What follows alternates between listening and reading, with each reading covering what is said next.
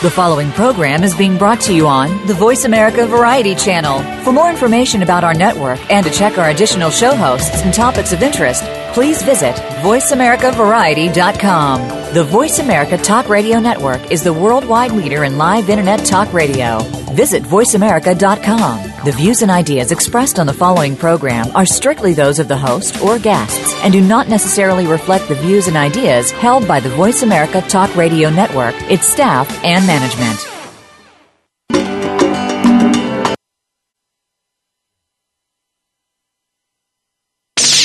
The Internet's number one talk station. Number one talk station. VoiceAmerica.com. The following program is being brought to you on the Voice America Variety Channel.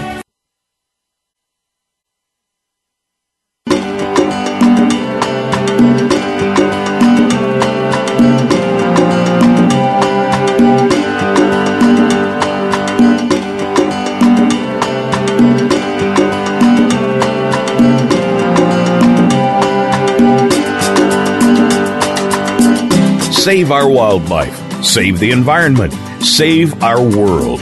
It all starts with a little knowledge. Welcome to Our Wild World with Ellie Weiss. There is so much that's being done and can be done with help from specialists and marginalized community groups to you. We'll discuss the future of Africa, the wildlife, and the people, and show you how it affects the entire planet. Now, here is Ellie Weiss from the WildiZe Foundation Good morning, and over the course of this program, Our Wild World, I have ranted and railed and discussed for our listeners the urgent need for Americans and the world to make themselves aware of the United States Department of Agriculture's misnamed Wildlife Services Agency and its war on our very own iconic wildlife. Wolves, coyotes, bobcats, and cougars are being slaughtered by the thousands, and, the American public is largely unaware of it. Straight from the sources to you, my listeners, will understand why this is so critical with my guest today, Brooks Fay, who is a nationally recognized wildlife advocate and film producer. He's uh, also the executive director of Predator Defense. For over 30 years, Brooks has documented and exposed the dangers of wildlife, people, and pets faced from the USDA, USDA Wildlife Service's lethal methods for controlling native predator animals uh, by using poisons, traps, and snares.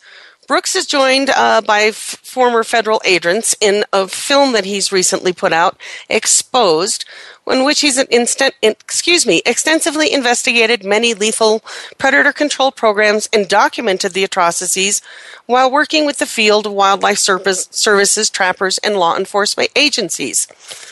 Brooks is also working closely with members of our Congress to effect reform of this outmoded federal program. Predator Defense spearheads legislation, disseminates research findings, monitors government agencies, and, when necessary, pursues legal action. Predator Defense serves as a resource for reporters, elected officials, and the public. Efforts to take them into the field, into America's public lands, and to Congress, into court, and to, into courtrooms. Welcome, Brooks. Thank you. Good morning. It's a pleasure to have you here. I've been waiting a long time to have a conversation with uh, a man in your position, uh, similar to speaking with Carter Niemeyer. This is a touchy, controversial issue right now, our wildlife services and what's going on. Um, you and I have had some conversations over the past month or so getting ready for this program. So, right now, just to get our audiences all on the same frame of mind, I'm just going to start with some numbers, and this uh, data comes from a letter written by the uh, Society of Mammalogists to Congress to request reform and defunding of wildlife services. So here we go. Here's just some numbers. Using Wildlife Services' own reported kill data from fiscal years 2000 through 2010, Wildlife Service agents have killed more than 2 million native wild animals in the United States in those 11 years, including 915,868 coyotes, 321,051 beavers, 126, 257,000 raccoons, 83,606 skunks, nearly 70,000 ground squirrels, 50,682 red and gray foxes, 43,640 prairie dogs, 29,484 opossums, 25,000 marmots and woodchucks, 19,000 muskrats, 4,000 bears, 4,000 mountain lions, and 303,066 endangered gray wolves. Nearly all of these intentionally. So, Brooks, your film, Exposed. It's important. Tell us about it. Well, it's a film that we actually came up with the idea about a year ago, and I've known for quite a few years. I've been working with former Wildlife Services agents and, and U.S. Fish and Wildlife Special agents. And it came to a point, especially after Tom Knudson, the Sacramento Bee's uh, series of articles, that we thought we should do a film that basically put something into video where people could actually see and hear the stories firsthand and that's exactly what we did. And we really, we were very fortunate. We were funded for this film through Patagonia. First of all, I want to mention them, and uh, we really produced it for members of Congress. We never thought it would be a film that would go viral, but actually, in the last two months, we've gotten over twenty-two thousand hits on it, and so it's it's so far exceeded what we thought it would. Uh, the primary purpose for this again is, is for the American public to see firsthand what this agency does and hear from former agents exactly what happens in the field. Because for the most part, I, I would guess to tell you that 99% of the public has no idea that this agency exists. So, again, that was the primary force for producing the film and to actually get members of Congress to see firsthand how our tax money is being spent on this wasteful so you, program. You bring up a couple of really good import, uh, important points. A, that 99% of the public isn't aware of this, despite headlines, news, uh, articles in the LA Times, the New York Times, and the Sacramento Bee, and your films, of which you've put out several other videos before uh, exposed. You've been doing films for a long time, and now you've gotten this one produced. So, um, hopefully by the end of this show, our audience will be a whole lot more aware of just how bad, out of control, and barbaric this agency is. So, Brooks, I've got you on the, the line. And uh, so let's get into some of this. You have so much experience dealing with this. So, why don't, first question, why don't Wildlife Services methods of controlling predators work? Let's talk about their activities on public lands in regard to livestock and the killing of predators to produce more game species like deer and elk. Well, I mean, first of all, that's a complex question, but I can answer it. Public lands, open range, is a situation that, that does not lend itself to any type of husbandry. Uh, there's no fencing. Oftentimes, you know, the general public has this kind of Marlboro Man image of cattle in these pastoral fields and blue skies. Uh, when in reality, when you look at the American West, uh, you have a different plant community that is very a very fragile community of plants and streams and rivers, and that it does not really lend itself to these exotic herbivores like cows and sheep, steer and sheep. Uh, it's very hard to protect animals under those conditions. And so what Wildlife Services does is they go out basically prophylactically and they'll go into a certain area with, say, for example, their aerial gunning program.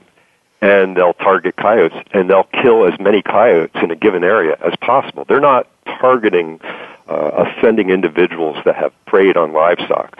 They're basically just going out to kill a large number of, of specific species. Uh, in this case, you know, we're talking about coyotes. Uh, again, the numbers are staggering when you, you, look at the numbers that Wildlife Services puts out. Uh, and many of us believe that those numbers are, are gravely underreported, that, that the actual number of animals killed far exceeds what Wildlife Services is reporting. So you're bringing some really astonishing information here, which is hard to wrap our minds around. We're on public lands which means National Forest or Bureau of Land Management, which is supposedly also managed for the public with our tax dollars. This is our funding. And they're bringing cattle and sheep on public lands, which is a discussion maybe we'll have. Should uh, we be allowing cattle and sheep to graze on our public lands where it is also wilderness and for our carnivores? What do you? Th- let, let's go there for a second. Oh, well, I mean, there's a, lot of different opinions on that. The, the our organization has a, a strong stance on that issue, and we feel that it is inappropriate for cattle and sheep to be on open range public lands. Uh, public lands ranching is another subsidy to an industry that is already heavily subsidized. Wildlife services activities on open range, you know, going in and killing mountain lions, uh, coyotes, uh, animals like that to protect livestock is already that's a second subsidy to this this industry. And so historically, when you look at public lands ranching, open range ranching, ranching, it's the, the that community of ranchers has been able to basically externalize the cost of doing business for a very long time now by having the federal government come in, whether it be giving them, leasing land to them for pennies on the dollar, and then also on top of that, coming in and launching these lethal predator control programs where they're killing native species to protect an exotic species. Now, the, there's another interesting aspect. Wildlife Services also contracts with state agencies. You know, and in the American West, many of the state agencies give millions of dollars to wildlife services to go out and kill coyotes, mountain lions, uh, foxes, bobcats, animals like this, wolves, of course, uh, and that the idea behind it is that they are somehow enhancing uh, uh, or giving prey species like deer, elk, mule deer, pronghorn antelope uh, the opportunity to have larger numbers for, for hunters to kill. And so, what I've always found interesting about that whole idea, the whole, the, the whole, the premise behind that is that uh, the hunting community. Let's face it, most wildlife management agencies are, in the way we look at it, really nothing more than glorified hunting clubs. Their constituency are hunters, and they're basically almost financed 100% by hunters. And the great irony here for me is that that if that the hunting community doesn't recognize that cattle and sheep are actually extremely detrimental, much more so than, I mean, than predators are. Predators actually benefit prey species; they make them stronger. Uh, and but with with with uh, cattle and sheep, what they do on open ranges, they remove cover. Say, for example, pronghorn antelope need cover to, and mule deer need cover to hide their baby fawns for the first few weeks of their lives. Well, cattle and sheep often denude areas to where that cover doesn't exist anymore. And then cattle and sheep also take away the, the, the, the sedges, the grasses, the forbs, the, the nutrients that the mule deer, pronghorn antelope, elk need to survive and be healthy and thrive. So we've received, we've been getting a lot of um, good research, good data, science based data between, well, let's say Robert Beshta and William Ripple and their studies with with the reintroduction of wolves into Yellowstone and the 30 years prior studying what happens to these landscapes and that's a national park. It's a protected area. So in terms of wolves we do like to see wildlife there and have these experiences. But what we're talking about is the rest of the public lands where we do recreate and where we would expect to see wildlife because we do consider it wild lands. And here, Brooke, you're telling us that our um, public dollars and this uh, agency, Wildlife Services, is double dipping in a way. They're federally sanctioned, they're federally subsidized, they're state incentivized, and between the lobbying, uh, let's call it the, the hunting lobbies and um, pressure that they can bring to bear, there is a lot of money going in to kill off our predators, which you just said is not helping our wildlife. Um, what happens? You, you used a term to me earlier called mowing the lawn. Uh, what happens when Wildlife Services goes in and let's say, as you said, aerial guns, th- hundreds of coyotes in one run? What happens? This, I guess, where I'm trying to get to is how this gets unbalanced with poor management, poor uh, control of these predators. What ends up happening to these landscapes when they've Well, got too many cows, I mean- too many sheep, and not enough wildlife? what happens is you there, there's many different things that happen. Uh, what we've learned with coyotes, actually, and this has been discovered through USDA's own funded research. But there's a phenomenon when, say, for example, you remove uh, uh, a lot of coyotes. Uh, there's several different things that happen. You have what's called immediate immigration. In other words, you can only kill so many coyotes within a given area, uh, and then the surrounding areas. Uh, basically, you have coyotes from those surrounding areas immigrate into the areas that have been where coyotes have been removed. The other thing that you have is what's called mesopredator release, where you have smaller animals, um, say foxes, uh, skunks, animals like that, that populations boom.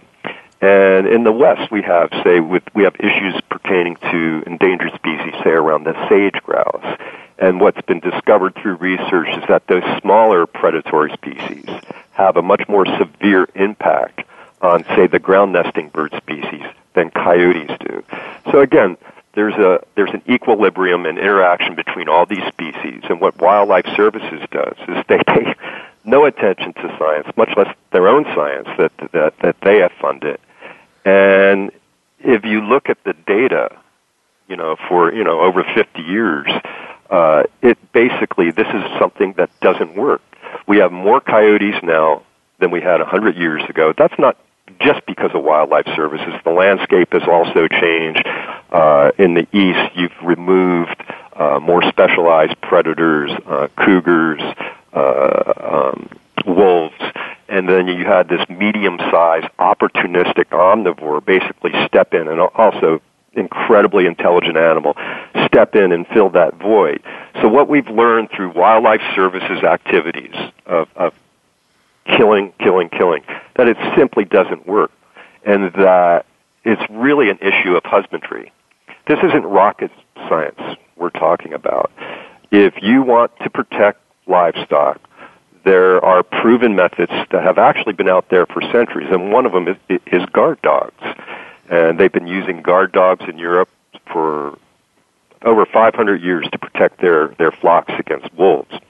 And yet, on the web on Wildlife Services website, they'll mention guard dogs, and they've actually funded research for guard dogs, but they don't implement it. And actually, in reality, I, you know, I was talking to Carter, who was on your show a few weeks ago, and we were discussing this. And it, it's ironic that Wildlife Services in the West really hates guard dogs because when they have guard dogs in specific areas, if a rancher has a guard dog and, or uh, more than one guard dog in a specific area, then that means wildlife services can't put out snares, traps, M44s, devices like that because then they'll jeopardize killing the guard dog too.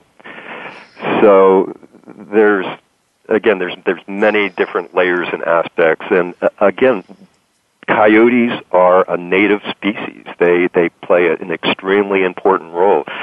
The other aspect, and, and I'm sure uh, uh, Robert Crabtree and Camilla Fox from Project Project Coyote will uh, probably be talking about this too. But when you go in and you destroy the pack structure, you got to remember that coyotes are almost identical to wolves, in except that they really don't need to cooperatively hunt to survive. They can hunt as individuals, but otherwise, they're pack animals. There's an alpha male and an alpha female.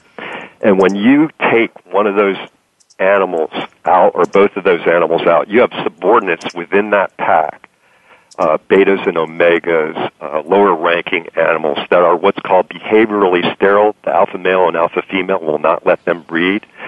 So all of a sudden, you can have several animals within a pack that are now able to reproduce. And so that's essentially the, the phrase that's been coined as compensatory mortality. They're able to compensate. and typically those animals are, are younger animals, and, and basically they usually, because of their youth, have larger litters. And so it's just kind of a vicious cycle. And then when they, they, they, they're exploited, when they're killed in an area heavily, and then you have the, the, the surviving animals reproducing with those larger litters, then they have to pull down those animals, the, the, the alpha male and female, have to pull down more prey to be able to feed those hungry pups. So it's, it's, it's really just a vicious cycle. And it's, it's, it's painfully obvious that killing coyotes simply doesn't work and that husbandry is the issue, but it really comes down to the fact of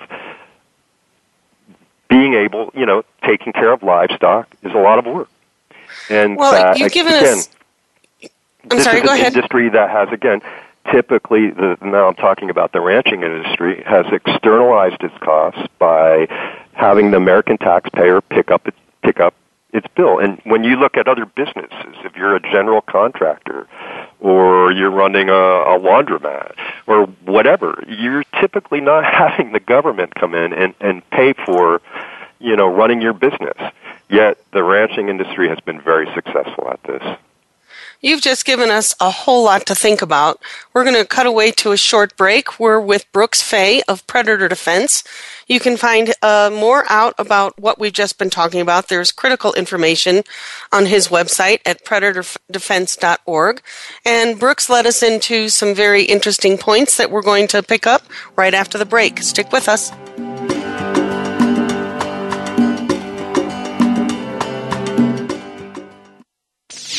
The Internet's number one talk station. Number one talk station. VoiceAmerica.com.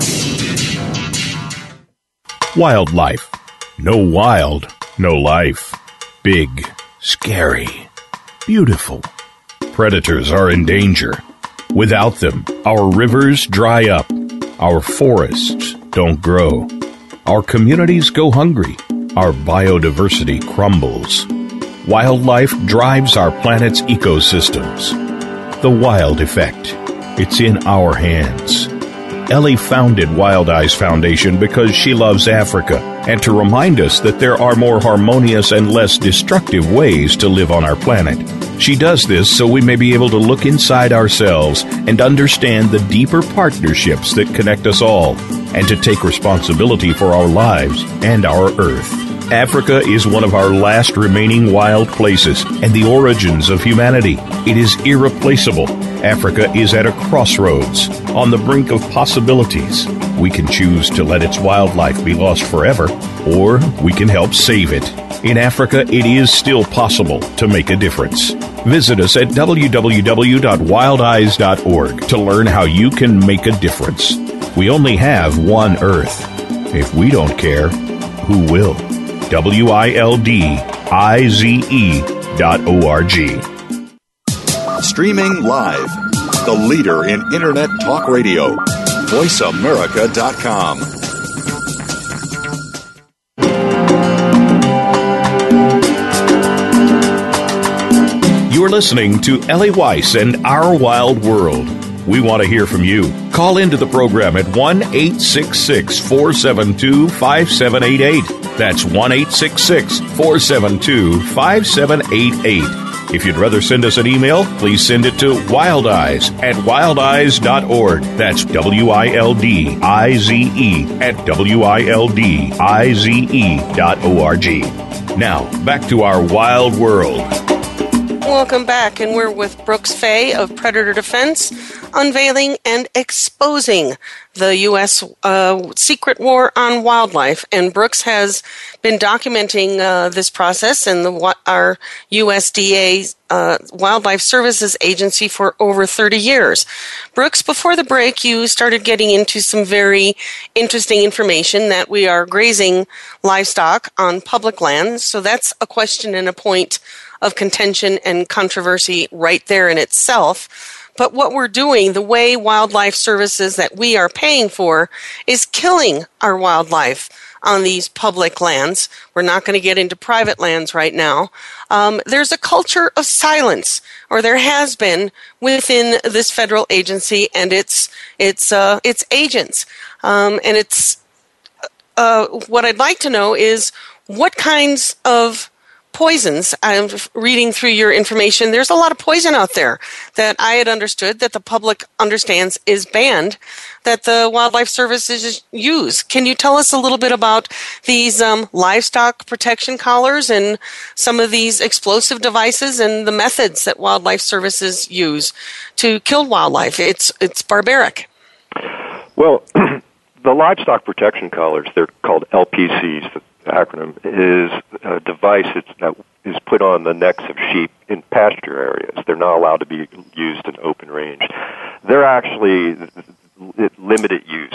They only kill about 25 to 50 coyotes a year with these collars.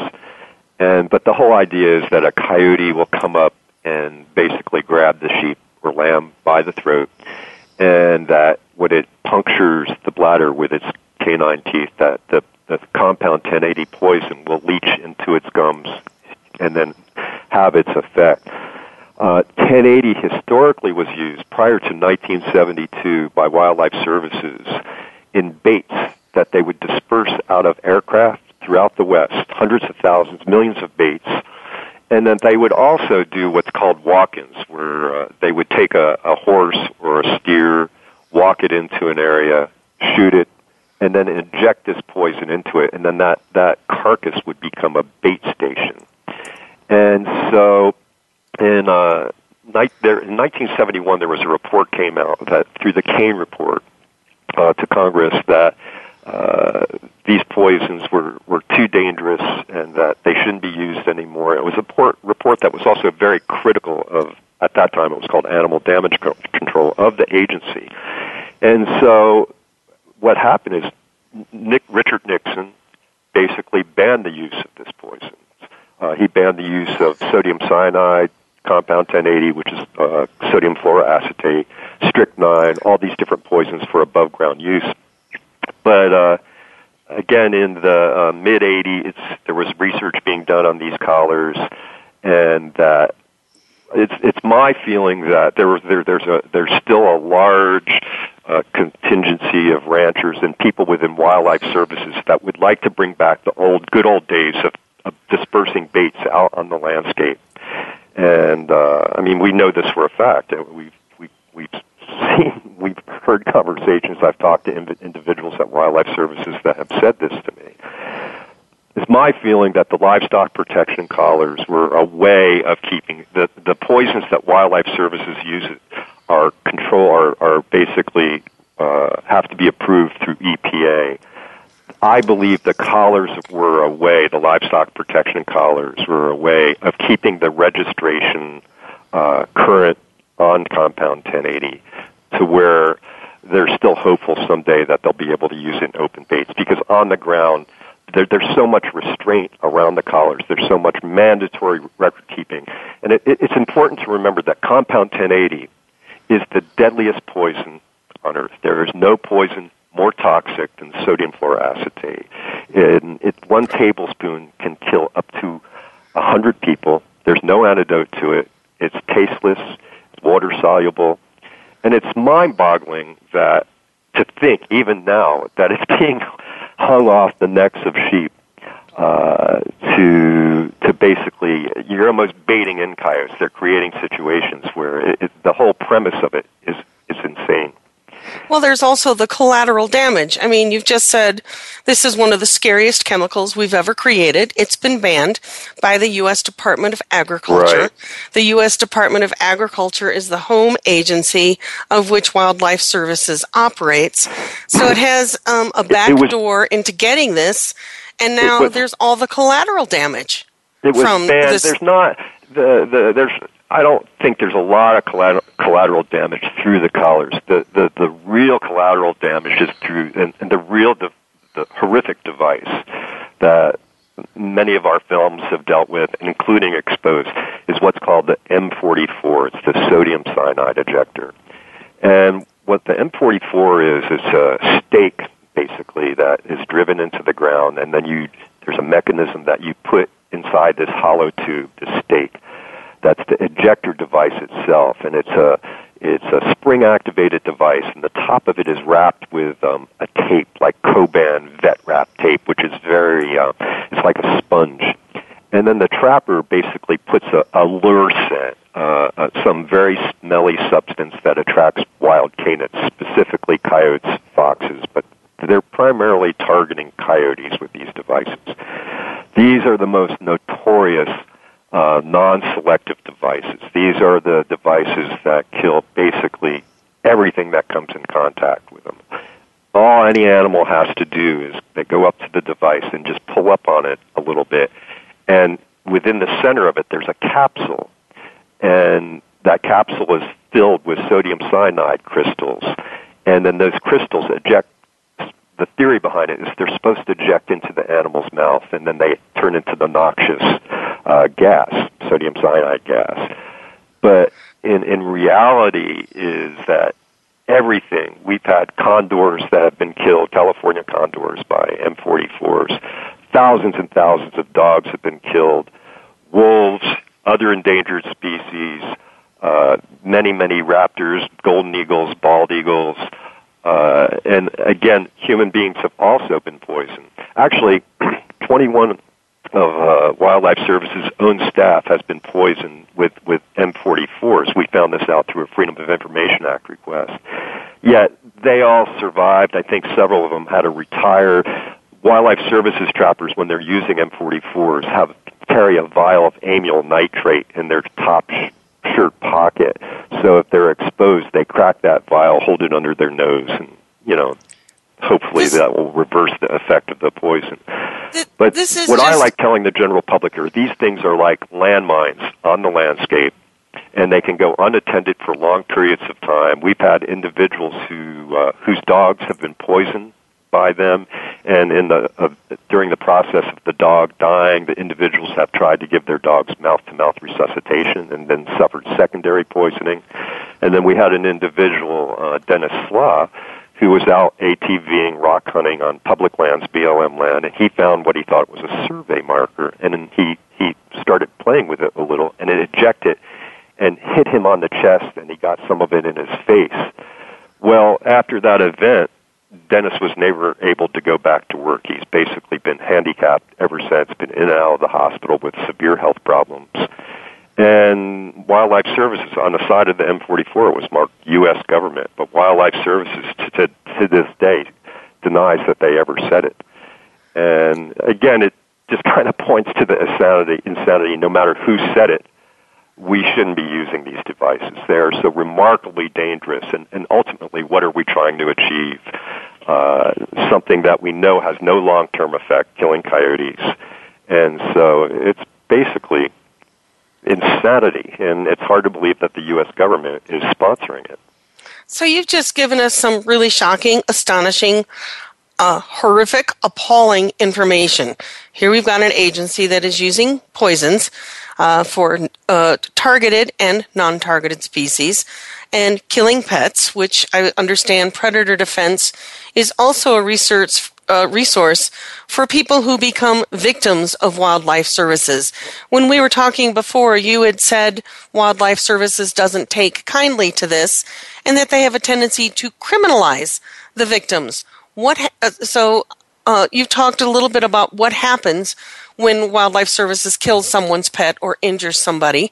Um, and they they're not being held responsible or accountable. They just sort of shoot, shovel, and shut up, and and not report. That's right. Well, I mean, so they're not things, even they're not even um, following their own legal guidelines.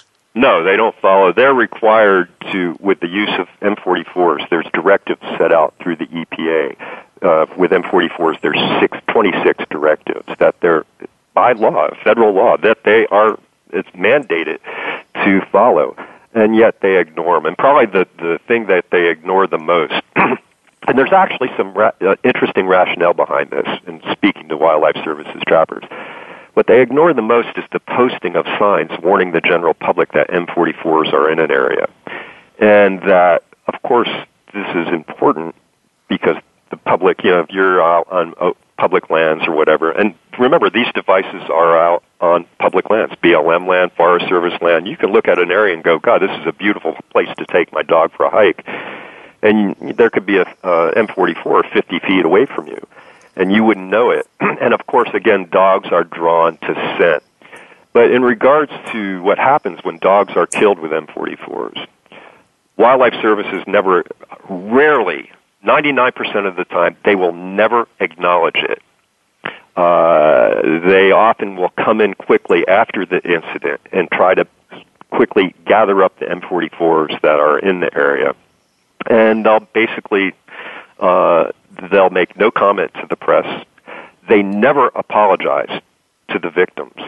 The the first big M44 case that we got involved in was in 1994 with uh, Amanda Wood Kingsley in Harrisburg, Oregon, and it, she was visiting her homestead, 200 acre ranch just north of Eugene, Oregon, and uh, she was out there. It was a lovely day in in the fall, walking her dogs across this picturesque Willamette Valley field, and all of a sudden she sees her dog Ruby rolling in the grass violently, and she runs over to Ruby and again sees this device and puts two and two together and then tries to start resuscitating her dog. And uh, as I've already told you, what happened, the dog died. Amanda suffered secondary poisoning.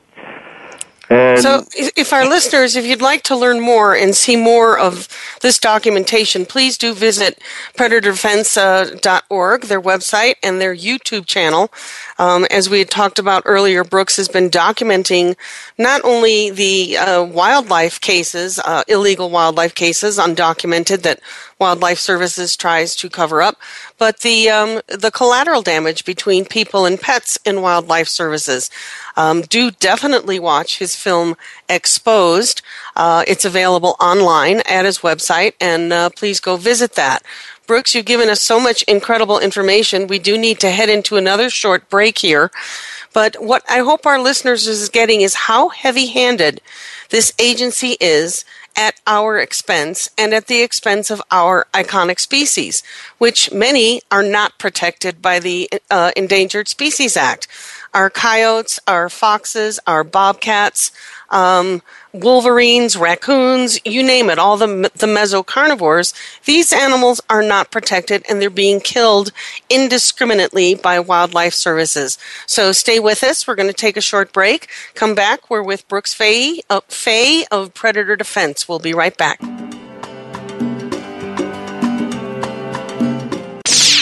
The Internet's number one talk station. Number one talk station. VoiceAmerica.com. Wildlife. No wild, no life. Big, scary, beautiful. Predators are in danger. Without them, our rivers dry up, our forests don't grow, our communities go hungry, our biodiversity crumbles. Wildlife drives our planet's ecosystems. The wild effect. It's in our hands.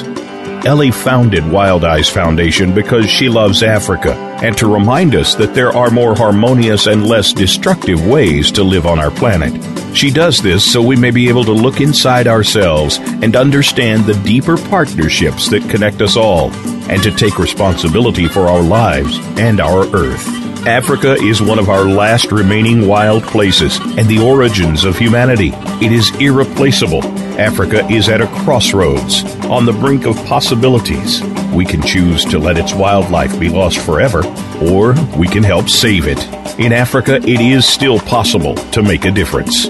Visit us at www.wildize.org to learn how you can make a difference. We only have one Earth. If we don't care, who will? W I L D I Z E dot O R G. Streaming live. The leader in Internet talk radio. VoiceAmerica.com.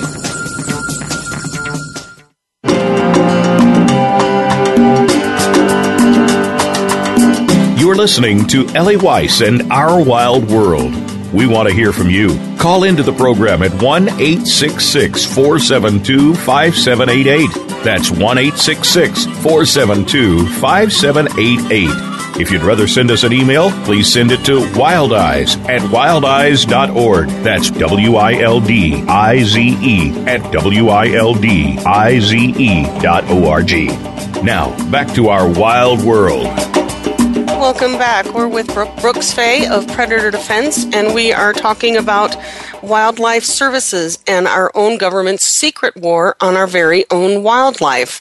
What we're learning is why this organization, this agency, is so secretive, that it's being funded not only by the federal, state, and private in- incentives and uh, subsidies, and we're also hearing about the brutal, abhorrent, and uh, cruel methods, inhumane methods that Wildlife Services is using.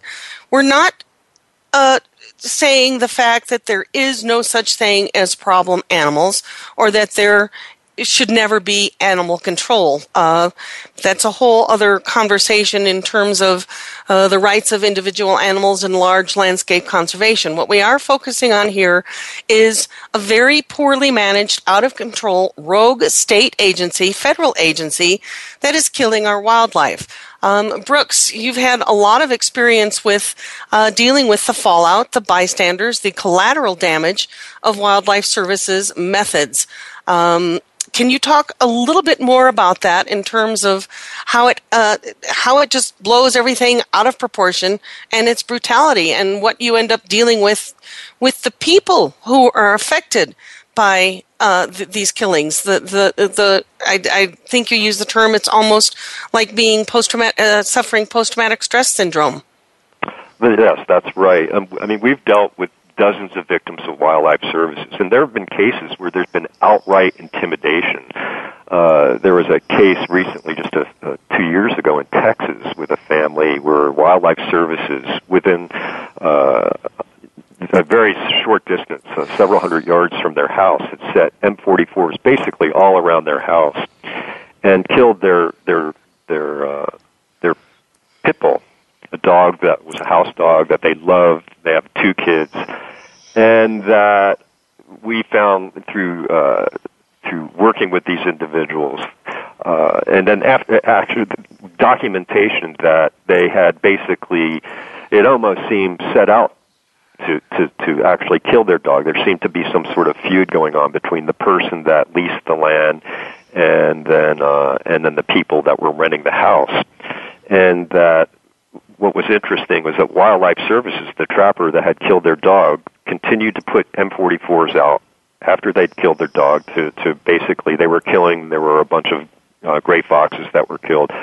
But on the roadway approaching these uh, the individuals' homes, they hung dead coyotes along the fence line. So when these people would return home with their two kids in the car, the kids, the children, would have to see these dead coyotes hanging from the fence line. We had another case where a wildlife services trapper actually ran somebody off the road uh, to tell him how unhappy he was that they had reported him uh, to the media but in dealing with these individuals on a case by case basis, again, they are um, so traumatized by the event that for many, many years afterwards, basically suffer from post traumatic stress syndrome, that they're treated as criminals. What was your dog doing running loose? Uh, in some cases, Wildlife Services has actually reported these people to the state police for their dogs running at large, these types of things. And again, never an apology, never ex- uh, accepting any responsibility whatsoever.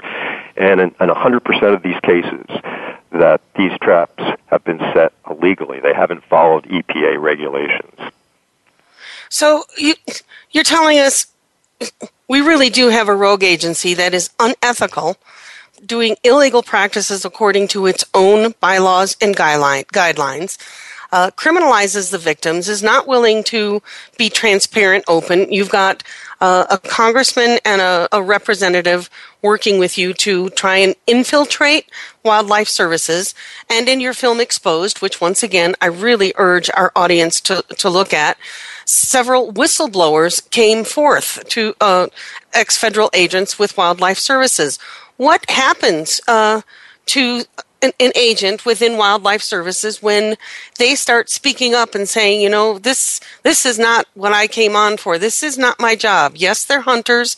Yes, they're trappers. Yes, they're doing what they considered to be a legal uh, and needed uh, function. But what hap- You've got a lot of whistleblowers. What happens to them within these agencies? when you start raising the voice of concern about guidelines not being followed and trap check times, following directives for the use of the cyanide devices, uh, very, very quickly you are basically given your walking papers. And we've seen that over and over and over uh, with uh, Rex Shaddox, who was in Exposed, and Gary Strader. The moment they started questioning the activities that they were basically told to carry out, and that's just when their careers basically ended. Or it was situations where they were told, if you don't quit, we're going to fire you, or we're going to really make your life miserable. And what's been really interesting since this film has been released is I've, we've been contacted by five. It's five different wildlife services uh, trappers now. Two former trappers, and and then three that are still working for the agency. And everyone, each one of them agrees with. They essentially have all said everything you brought up in the film is true and worse.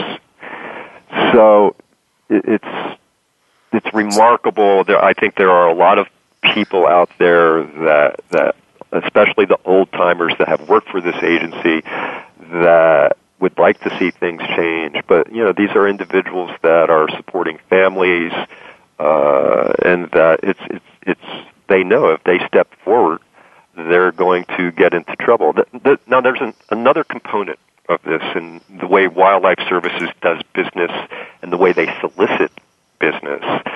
Uh, that you've got to remember that on a state by state level, they uh, approach counties.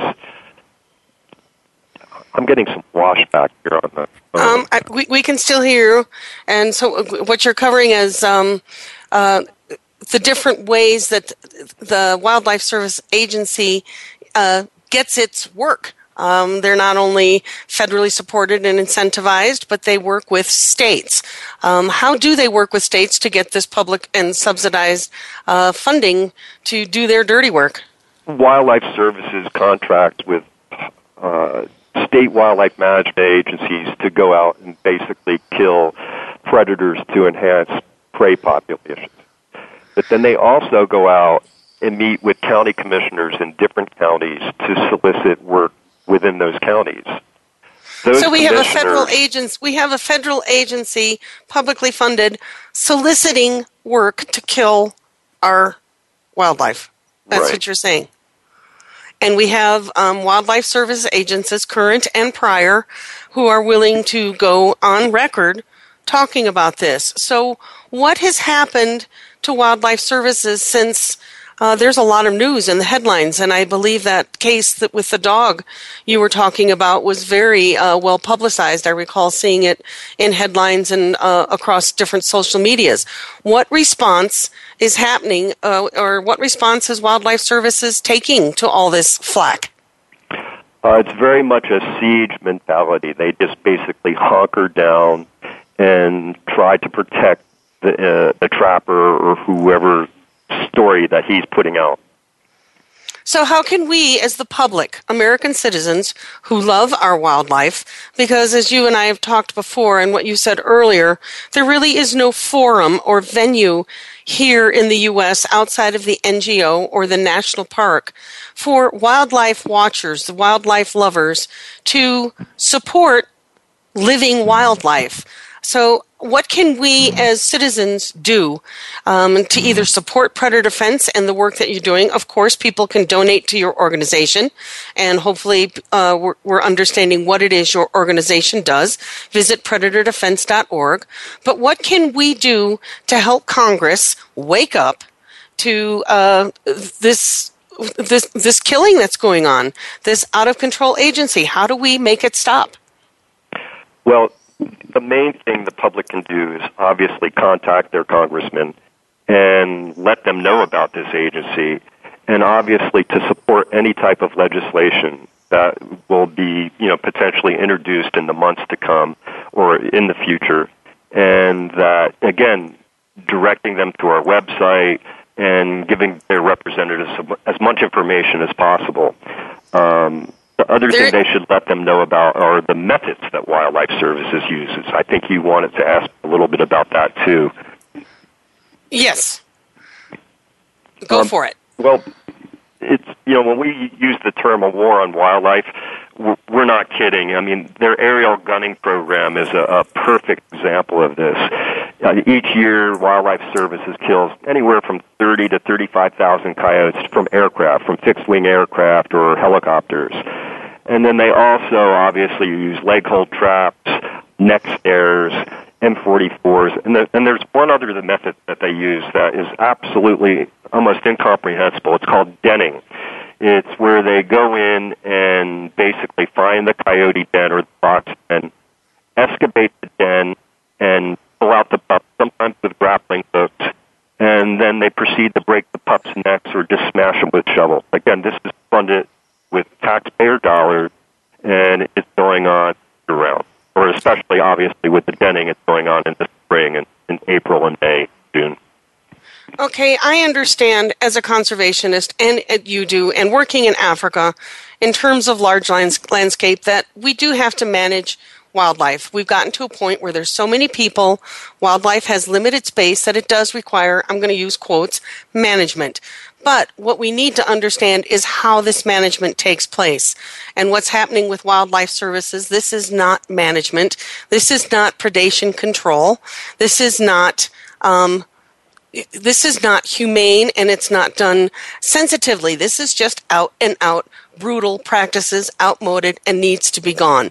There is a current petition uh, going around on causes and Facebook that you can sign, our listeners, to ask uh, Congress to defund and reform wildlife services.